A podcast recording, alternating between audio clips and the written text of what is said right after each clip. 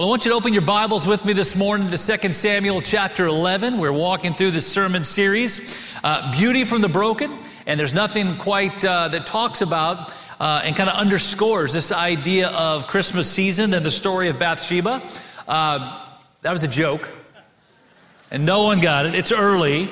Uh, but obviously, we're kind of walking through kind of a strange, uh, really a strange set of events when you talk about leading up to the time of Christmas. But yet, there is such great truths that are found in Matthew chapter 1 a story that tells the, the, the, genealogy of Christ. It takes us from Abraham all the way down, generation after generation after generation, till finally we arrive at the birth of Jesus Christ, who came to take away the sins of all mankind. And as we've talked about over these last few weeks, that there are five individuals contained within that genealogy that are unlike the others, and that's because they're five women.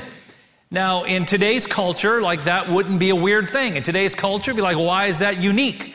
Well, back in that culture, it was unique to be talking, to mention the women in the midst of a genealogy, a story. In fact, if you go back and look in the Old Testament, uh, you'll see, you know, genealogy after genealogy. You can go to, you know, all the different uh, books there in the Old Testament, and oftentimes when you see the, you know, the begats, you'll never see women included in the begats. It's a very rare thing because the, the men were, were obviously a patriarchal society. The men were, they were large and in charge and women were not mentioned. But yet, in Matthew chapter 1, when it tells the story of how we got to the birth of Christ, five women mentioned.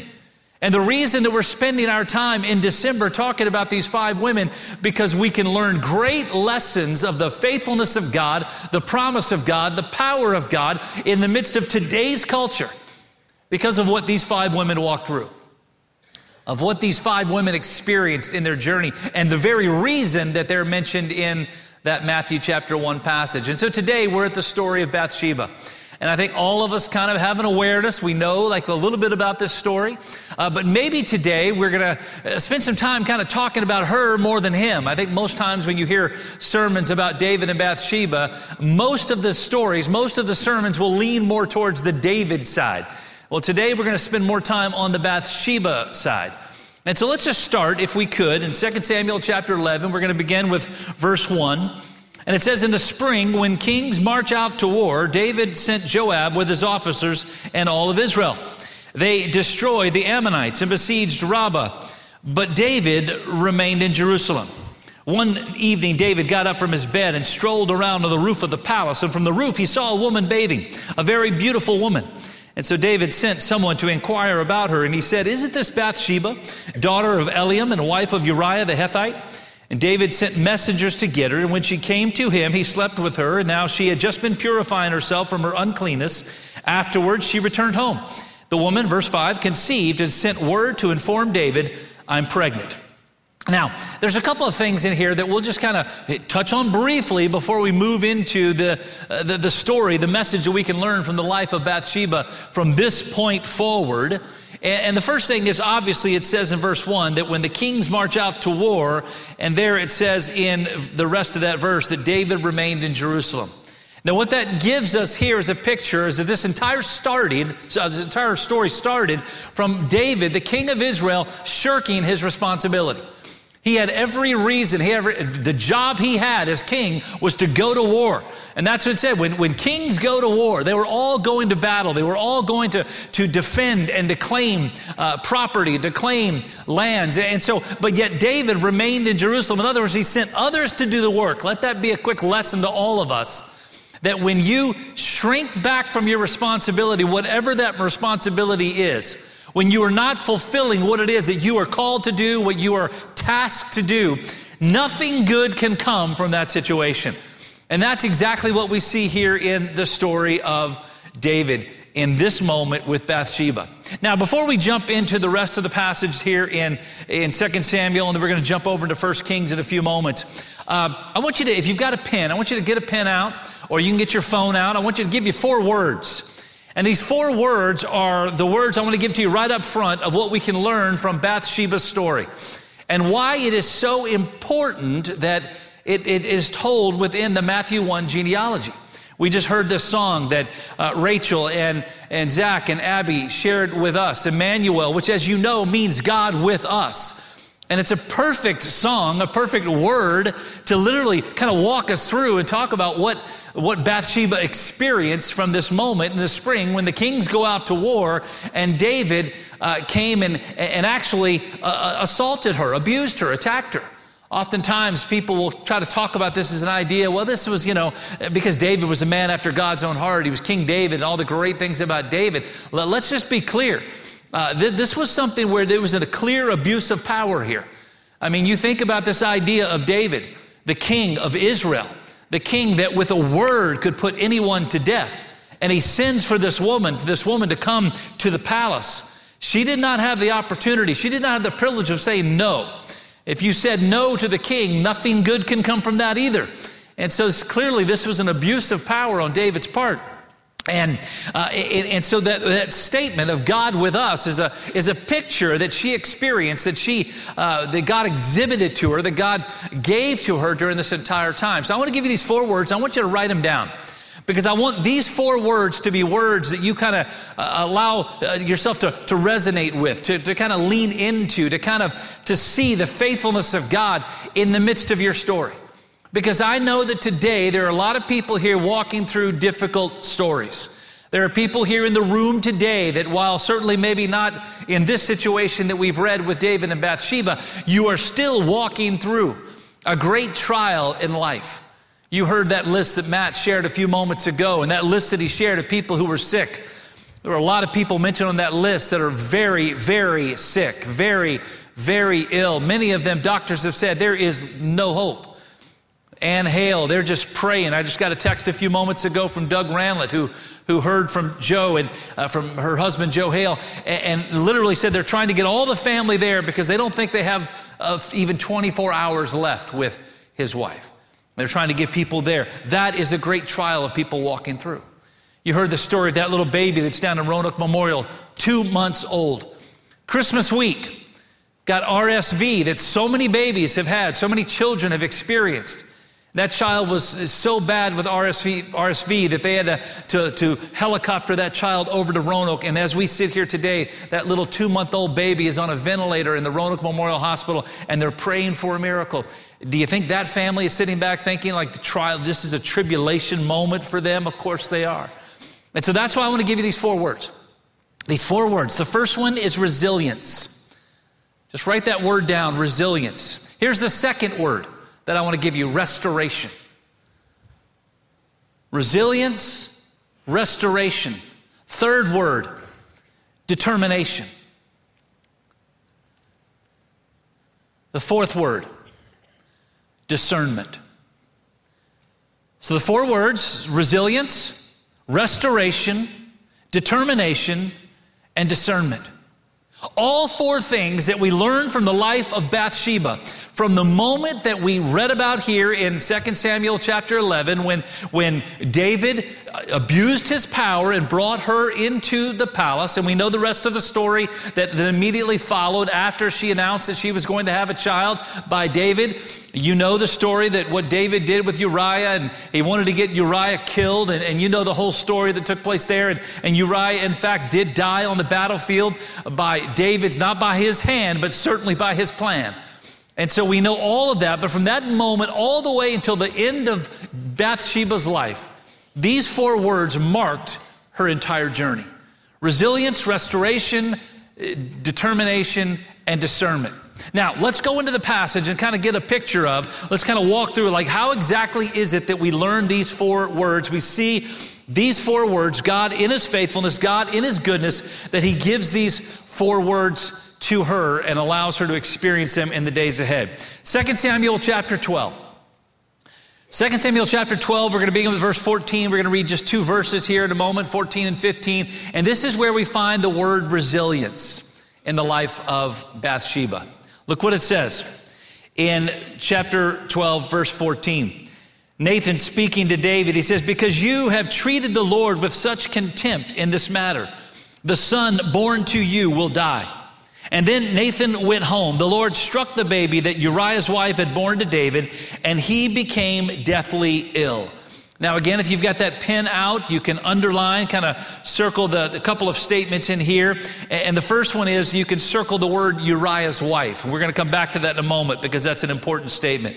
But when you see the story that we hear, this is after uh, Bathsheba had announced to David that she was pregnant after Bathsheba, or after David had then sent for Uriah from the battlefront to come home, and, and, and, and the, the, the plan that David concocted didn't come to pass, and so he sent Uriah back out to the, the, the fiercest part of the battle, and of course he lost his life. And then Nathan comes to David, Nathan the prophet comes to David, and he condemns David for what he's done. He goes with a word that came directly from God.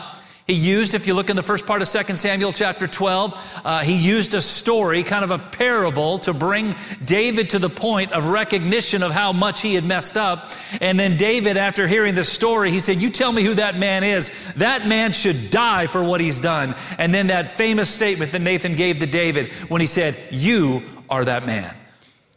And now David is sitting here under uh, you know, feeling badly for what he's done. He's, he's under uh, conviction for the action that he has taken to kill Uriah and to take Bathsheba as his wife. And God's punishment for that was that that baby, that little boy that was born, was going to die. Now, now you know the story. After the baby was born, the baby became very, very ill, according to what Nathan said. And David fasted. He would not eat. Everyone was worried about him. They were afraid for him because he was in, in mourning in such a, a, a, an amazing way and because he was not healthy because of his fasting. And they were worried about David. And uh, uh, the servants did not even want to go in and tell David that the baby had died. But then David uh, kind of figured out that something was different. And so he asked the question Is the baby dead? And they said, Yes, he is. David got up and he got dressed and he went and had a, had a meal. And then there in 2 Samuel uh, chapter 12, verse 23, we get a great statement that David gives to us, which has nothing to do with the story, but it is a great picture uh, about the, the, the, promise that God gives to us that the babies who don't make it to the age of accountability will be in heaven. David said, uh, He can't come to me, but I will go to him. David gives us that statement to give us hope of those who've lost children who are very young that God promises that heaven uh, is in store. But now we see this story after the, the, the baby dies, we see this statement resilience because we know that God allowed Bathsheba to walk through this season. Now, we don't see it here in word, but we see it in the rest of the story. Because Bathsheba, after she had experienced uh, this tragedy, after she had been uh, attacked, after she had gone through unimaginable pain as a result of losing both her, her, her husband by death and now her child in death, can you imagine what she must have been feeling? Can you imagine what she must have been walking through? Now, you say that word resilience. In other words, she was able to make it through successfully and make it through in victory. You say, well, it doesn't say that in the passage, but it does say that in God's word. Because as you continue, as we're going to in a few moments, and as we read through the rest of where Bathsheba appears throughout Scripture, what we find quickly is this is not only does she kind of rebound from this moment, but she rises in power. She rises in stature. She rises in her, in her life and impacts and influences other people. And so that word resilience is so very important because there are people in this room today who are walking through the greatest trials and tragedies in life, where you're walking through whether it's sickness or financial problems, or maybe like Bathsheba, you are walking through a moment where you have been assaulted, you have been abused, you have been attacked where someone has, has betrayed their responsibility to you and you feel like that life is over that there is nothing good that can come from the rest of my days. Like like where is god? Why has god abandoned me? I can't believe that i've gone through this situation. I can't believe people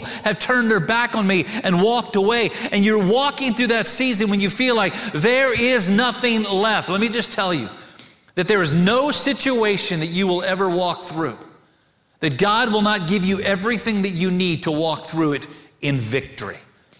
Never lose sight of the fact that it is in the most difficult days, the darkest of days in your life, where the resilience that God gives to you will be revealed.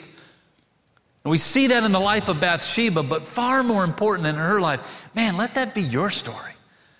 Because all of us are going to walk through seasons like this. All of us are going to walk through moments where man, where hearts are broken, all of us are going to walk through moments where we feel like, man, I cannot go on. Here's what I want to tell you yeah, you can. Absolutely, you can. Not only that you can, but you must. And we see that in the life of Bathsheba. You think about what she's gone through the loss of a child, the loss of her husband, of being ripped from her home and ripped from, from everything that she knew, ripped from her family. And now she's, she's being held captive by the king, in a sense, because now she's, she's in the palace. She becomes his wife. And you notice what I showed you a few moments ago. Uh, in that verse, I told you to circle that statement of Uriah's wife, that still she is declared as Uriah's wife. But here in a few moments, we'll see where, where things begin to change. And so let's talk about, let's just focus on that word resilience is important. Resilience is something that you should be thinking about and looking towards and looking for in the midst of difficult moments. Let's go to the second word, the word restoration. God always restores. Let me say that again. God always restores. Look what it says in 2 Samuel chapter 12 and verse 24 and 25.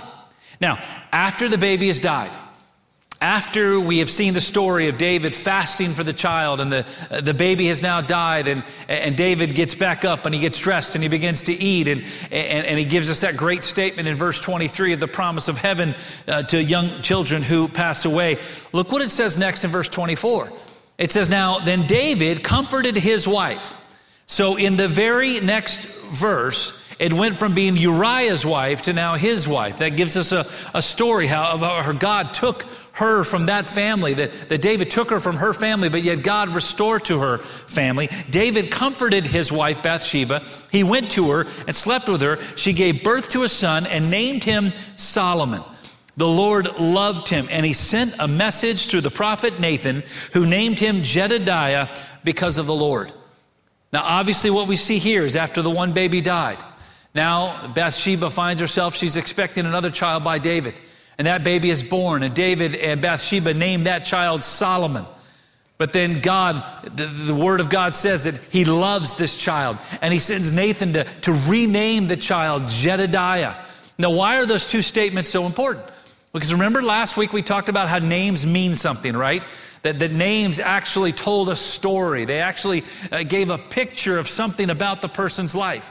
And when you go back to these two names that are given here in passage uh, this passage, the name Solomon is kind of from the root word of shalom. Can somebody yell out to me what shalom means? Peace. And so the name that David and Bathsheba gave to this child is, uh, is Solomon, which literally means his restoration and his peace.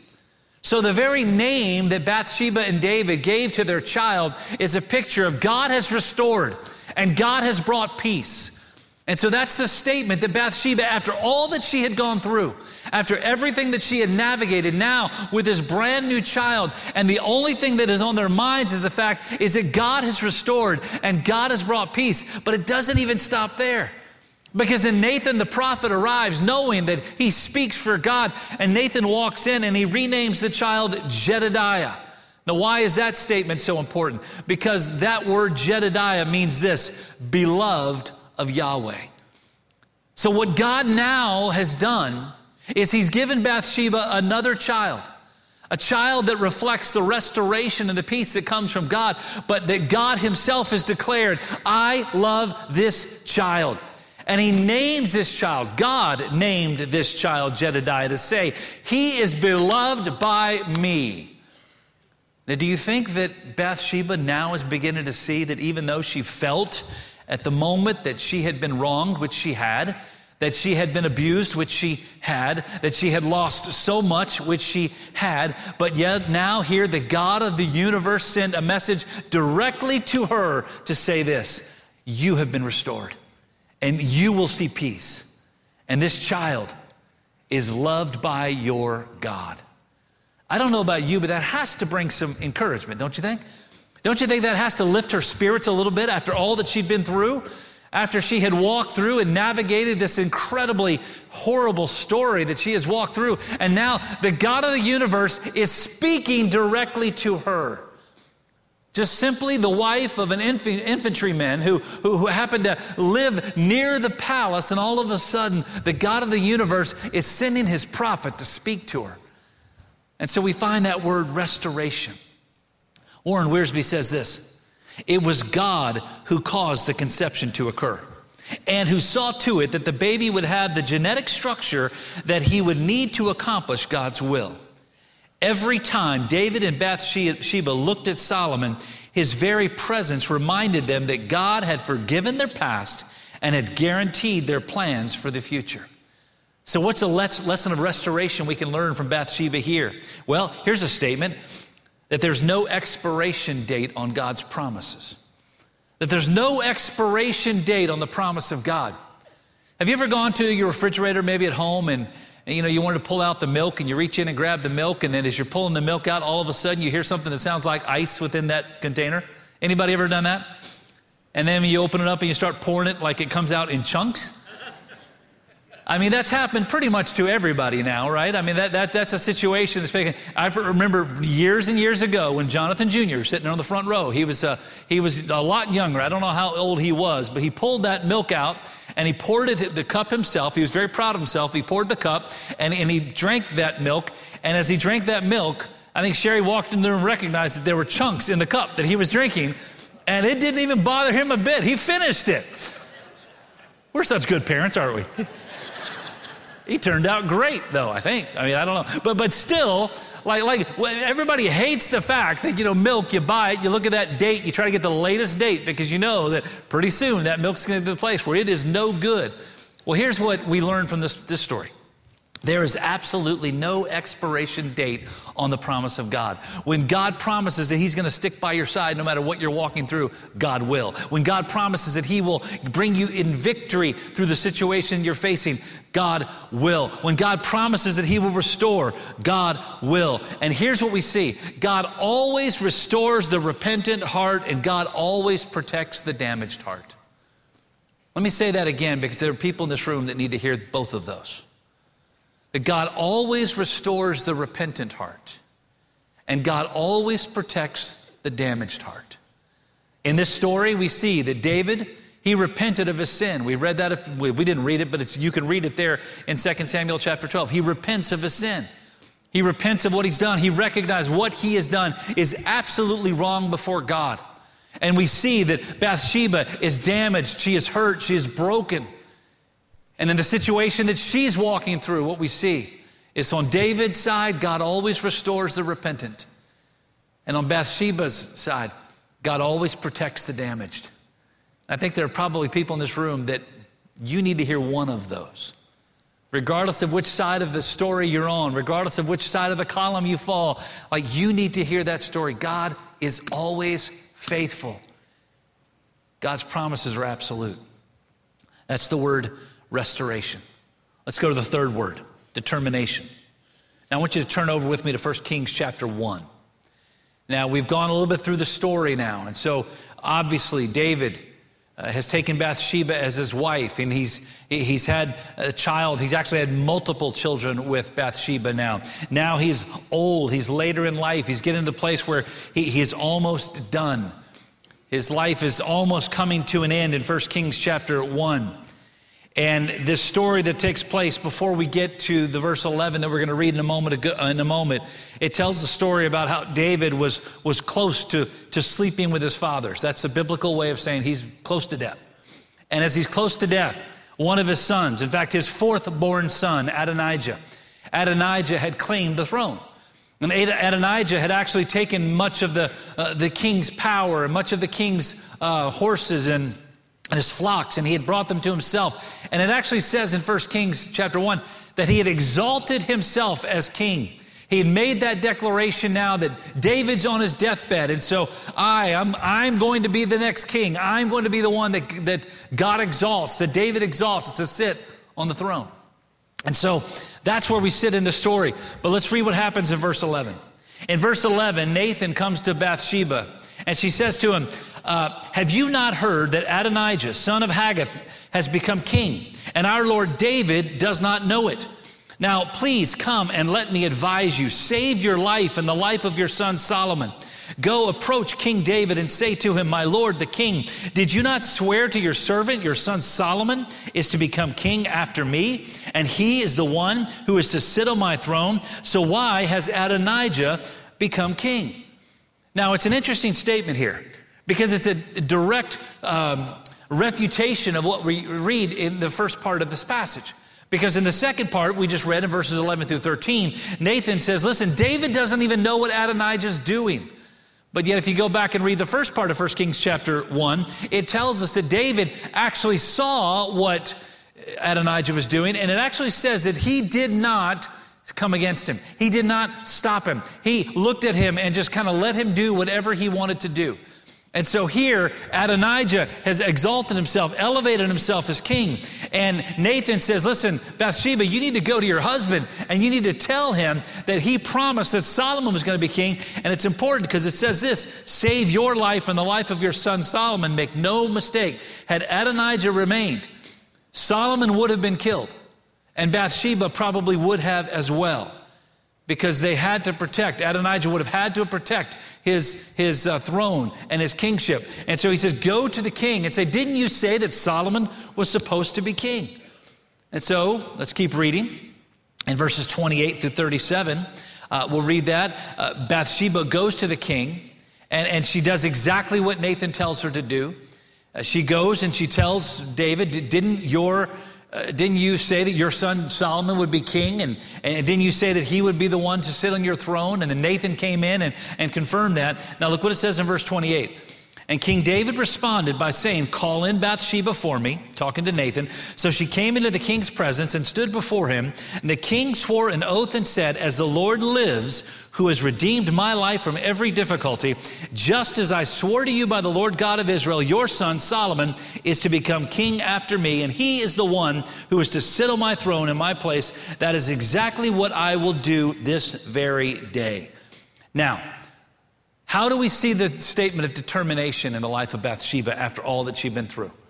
Well, it's clear that what we see here is that she now had risen to a place of prominence, so much so that the very prophet of God goes to her to then to go to the king. And Bathsheba goes to the king and she says, You said that Solomon was going to be king. You said that Solomon was going to be the one to sit on your throne. You said that he would be the one that would carry on your line. Now that's an important thing and understand like how, how forceful of a statement that was for Bathsheba to make and determined she must have been. Solomon was not like the firstborn son. You go back and you look at all the stories of, of, of genealogies of kings through history.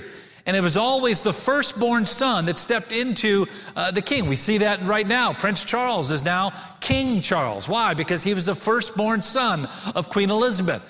We now see that Prince William is in line, and whenever King Charles passes away, Prince William will then be elevated to king. Why? Because he's the firstborn son. Did you know that Solomon was actually the 10th born son of David? David had nine sons before Solomon showed up. And that David had a total of about 20 sons. You can read about it in First Chronicles chapter uh, 3, you can read about all the sons of David, 20 different sons that are reflected there. And then it says, oh, and he also had a bunch more with a bunch of other slave women. So, in other words, David had tons of sons, and Solomon was 10th on the list. And yet, Bathsheba had so much power and so much authority, and she was walking into the king to say, Wait a minute, your 10th born son is the one that should be king.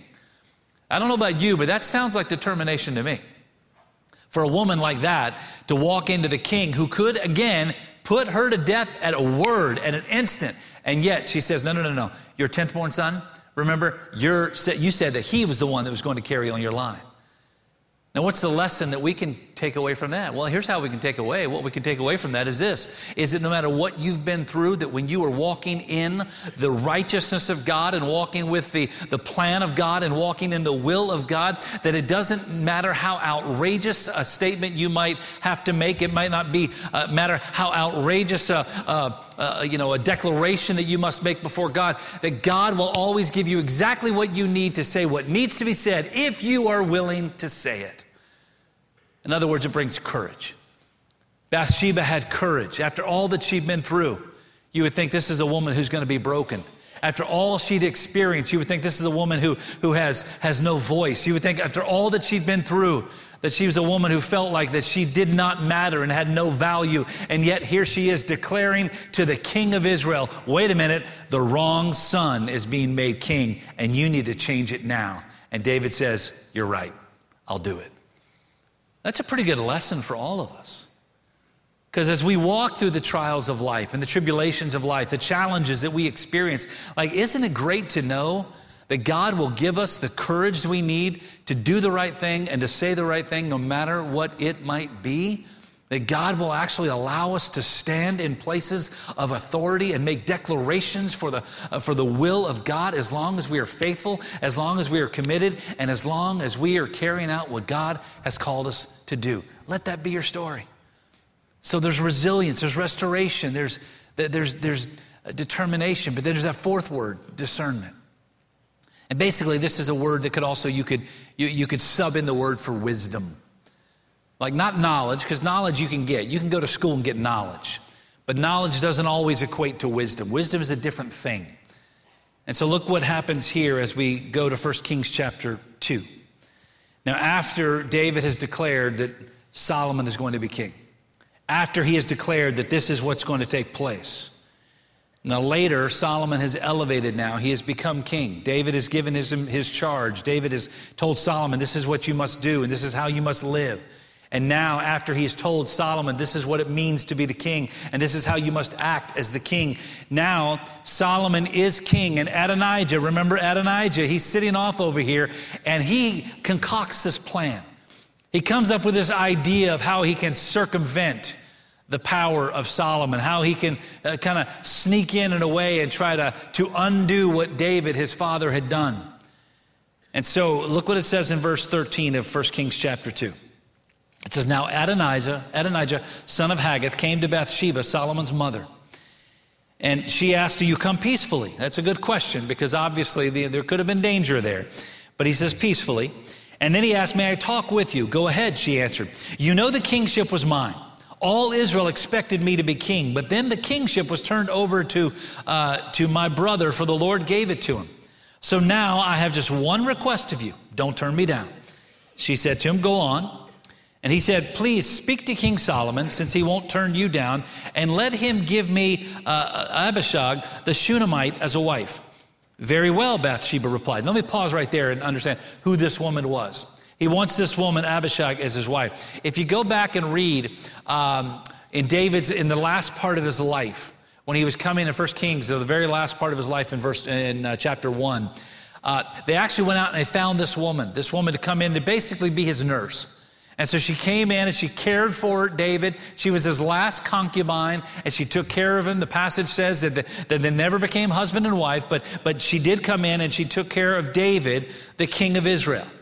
And so she was elevated to this position of caring for the king in his last days. And so he's saying, listen, let me have that woman to be my wife. Now, very well, Bathsheba replied, I'll speak to the king for you. So Bathsheba went to King Solomon to speak to him about Adonijah. And the king stood up to greet her, bowed to her, sat down on his throne, and had a throne placed for the king's mother. Think about that. This is Bathsheba, the, the, the Hittite's wife, the one who happened to the Hittite's wife, who happened to be sitting over on a rooftop one time, you know, happened to be the infantryman's wife, and now here she is, and the king bows down to her and gives her a throne sitting there in the throne room. But goes on to say, so she sat down at his right hand. And then she said, I have just one small request of you. Don't turn me down. Go ahead and ask, mother, the king replied, for I won't turn you down. So she said, Let Abishag the Shunammite be given to your brother Adonijah as a wife. And King Solomon answered his mother, Why are you requesting Abishag the Shunammite for Adonijah? Since he is my elder brother, you might as well ask the kingship for him, for the priest Abiathar, and for Joab, son of Zeruiah. And then King Solomon took an oath by the Lord, May God punish me and do so severely, if Adonijah has not made this request at the cost of his life. And now, as the Lord lives, the one who established me, seated me on the throne of my father David, and made me a dynasty as he had promised, I swear Adonijah will be put to death today. And then King Solomon dispatched Benaiah, son of Jehoiada, who struck down Adonijah and he died. Now, what does this have to do with anything as it comes to discernment? Don't think for a moment that Bathsheba didn't see right through Adonijah's plan. Bathsheba was not some naive woman that people could take advantage of. She was a woman who had risen to power. You think about Solomon now, and he had all those wives, hundreds of wives and hundreds of concubines, and she's the queen mother. And she had risen to the place of, of authority and power. She's the one that was sitting in the throne room with Solomon. She was the one who was giving advice to her son. Don't think for a moment that when Adonijah came to her and said, Hey, all I want, just give me that woman that she didn't see exactly what he was trying to do because he knew that if he could get King David's concubine, the one who cared for David, and become his wife, it would give him ability and stature and position that he could then challenge Solomon and challenge him to take over the throne. And so, Bathsheba did exactly what Adonijah asked him to do, but she didn't do it for the reasons to get him the wife. She did it so that she could protect what God had established as Solomon as king. And of course, we know Adonijah was killed. And we know that in this situation, Solomon's line was protected. And this line not only started all the way back on the rooftop in Jerusalem, it literally led all the way to the birth of the Messiah in Bethlehem. So, what are the lessons we can learn from these four words? Resilience, restoration, determination, discernment. Well, let me give you these three quick thoughts. Application for all of us here today. The first one is this never forget that today's tragedies can always lead to tomorrow's victories. Doesn't matter what you're walking through today, this is not the end of the story. The ending has not been written. As long as you are alive, God has a plan. And then actually, that could be amended to say, even after you're dead, God has a plan. But that's a different story for a different day. God always has a plan to take your tragedies, to take your trials, to take your tribulations, and to turn them into the victories that only God can deliver. Never forget that today's tragedies can lead to tomorrow's victories. The second one, the harm that others cause you should not define your future. That's God's job. Let me say that again because there are people in this room today that have been living in despair because of what someone has done to you. That someone has hurt you, maybe someone has abused you, assaulted you, and you feel like you are broken and you feel like there's no hope and you feel like there's nothing you can do. Let me make this statement again. The harm that others cause you should not define your future. That's God's job. The only job, the only person who can define what the future of your life looks like is the God of the universe.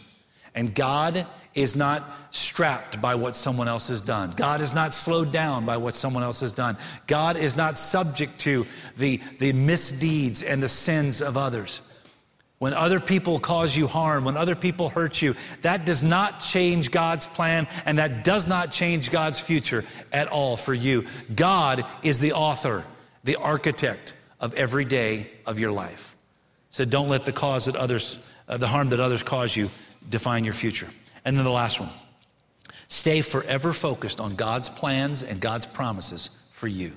That means stay connected to God's word. Always stay in the midst of God's word, seen over and over and over again. No matter what today might look like, God has a plan. No matter how broken I feel, God has a plan.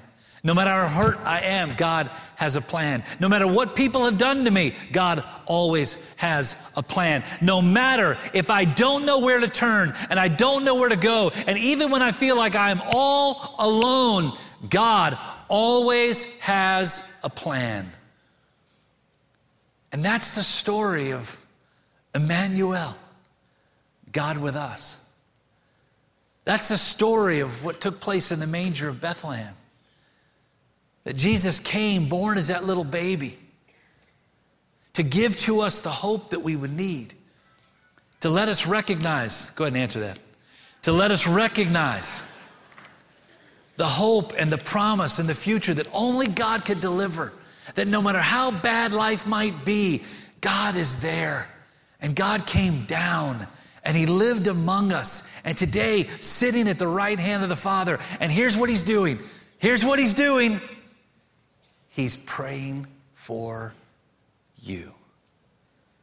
The Bible says he is ever making intercession for you. So, how does Bathsheba, the story of Bathsheba, play into the story of Christmas? Oh man, it is the absolute story of Christmas.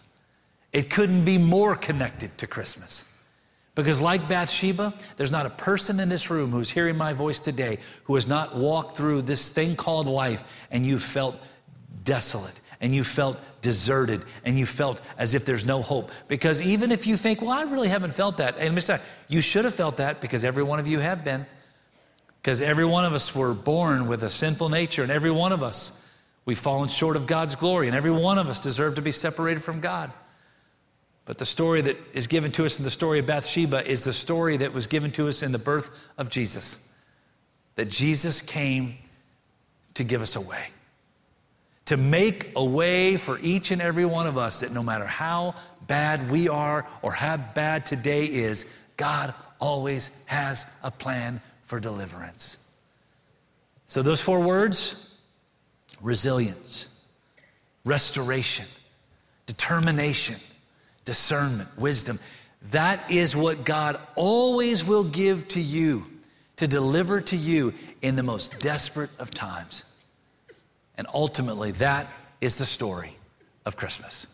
Let's pray. God, thank you for teaching us today through your word that even in desperate times, we don't need to be desperate.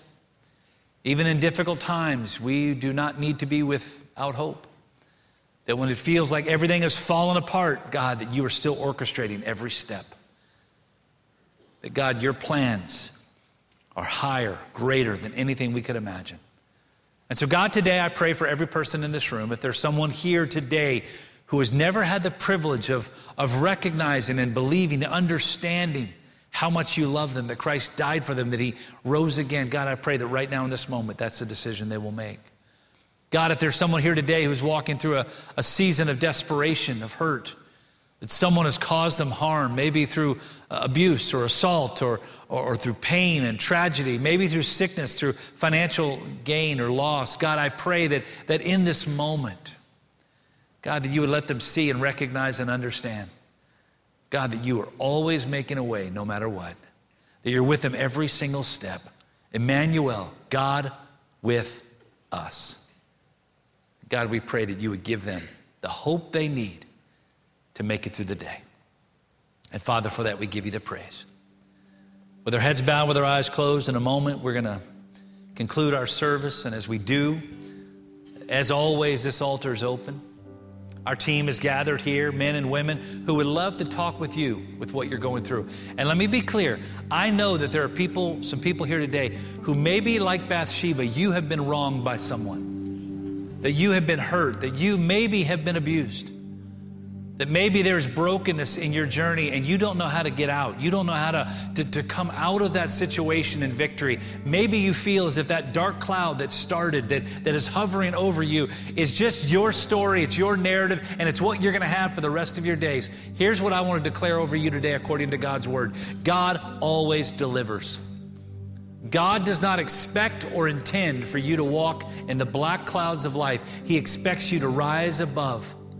And He expects you and gives you everything that is needed to experience His joy and His peace and His comfort in the midst of anything. And I know that's true because Philippians chapter 4, verse 7 says this that God promises to give us the peace that passes all understanding. As you've heard me say it a million times, God promises to give us the peace that does not make sense. That's what God promises to give. And so today, maybe that's you. I encourage you in a few moments when we conclude our service. Our team is here. We'd love to pray with you. We'd love to just wrap our arms around you and encourage you and to pray over you and to pray with you that God is going to give you exactly what you need for this moment and every moment to come. Maybe you want to come and just kneel here and pray alone and just give whatever that trial is, give whatever that black cloud is over your life, to just give it to God. Say, God, I'm taking you at your word. You are with me. Maybe you want to come and meet Christ today. Our team would love to talk with you about who Christ is and what he's done. That hope that started in a manger in Bethlehem, that, that concluded when he ascended into heaven after he rose from the grave. And that today he is sitting at the right hand of the Father and he is thinking about you. Maybe today what you need to do is, is meet that Christ. Our team would love to talk with you about who he is and what he's done. I encourage you to come down and just come up to one of our, our team members here and say, listen, tell me about Jesus. Maybe you want to come and join our church family, or maybe you want to come for baptism. Well, whatever it is that God is speaking to you today, do not walk out of here taking with you the baggage, the black clouds, the pain, the hurt. Don't take it with you. Leave it at the altar of God. Say, God, it's yours, and I'm trusting you. Because God will always restore the repentant heart, and God will always protect the damaged soul. That's who God is, and that's what God will do. Father, today we give you the praise, we give you glory. Thank you for what you have done already. Thank you for what you are yet to do. God, we believe you, we trust you. We trust your word. We know you're with us. We know that you've promised to give us hope and peace and joy. God, we thank you. We thank you that Jesus came and died and rose again. And God, I pray for every person here, Lord, that we would walk out of here today with the assurance of knowing that Christ is King and that He has saved us. And God, for that, we give you the praise. In Jesus' name we pray. Amen. The altar's open. I encourage you to come down and talk with one of our team members. We'll see you back next Sunday morning, 11 o'clock, or Sunday afternoon, 3 o'clock. And we're going to be talking about the fifth woman in the genealogy of Matthew chapter 1, and that's Mary. God bless you. Have a great week. Thank you for worshiping with us today here at Thomas Road. If you prayed to receive Christ, then we'd really like to hear from you. If you'd like to know more about what it means to be a Christ follower, then contact us today. You know, there's no better time than right now during this Christmas season to receive God's gift to you, and that is His Son, Jesus Christ. Our mission here at Thomas Road is to develop Christ followers who love God and love people. And if you'd like to join us in fulfilling that mission by giving to our ministry, then go to the link there on your screen and make a contribution to us. Help us help others as we extend the truth of God's love and His life changing message. God bless you and Merry Christmas.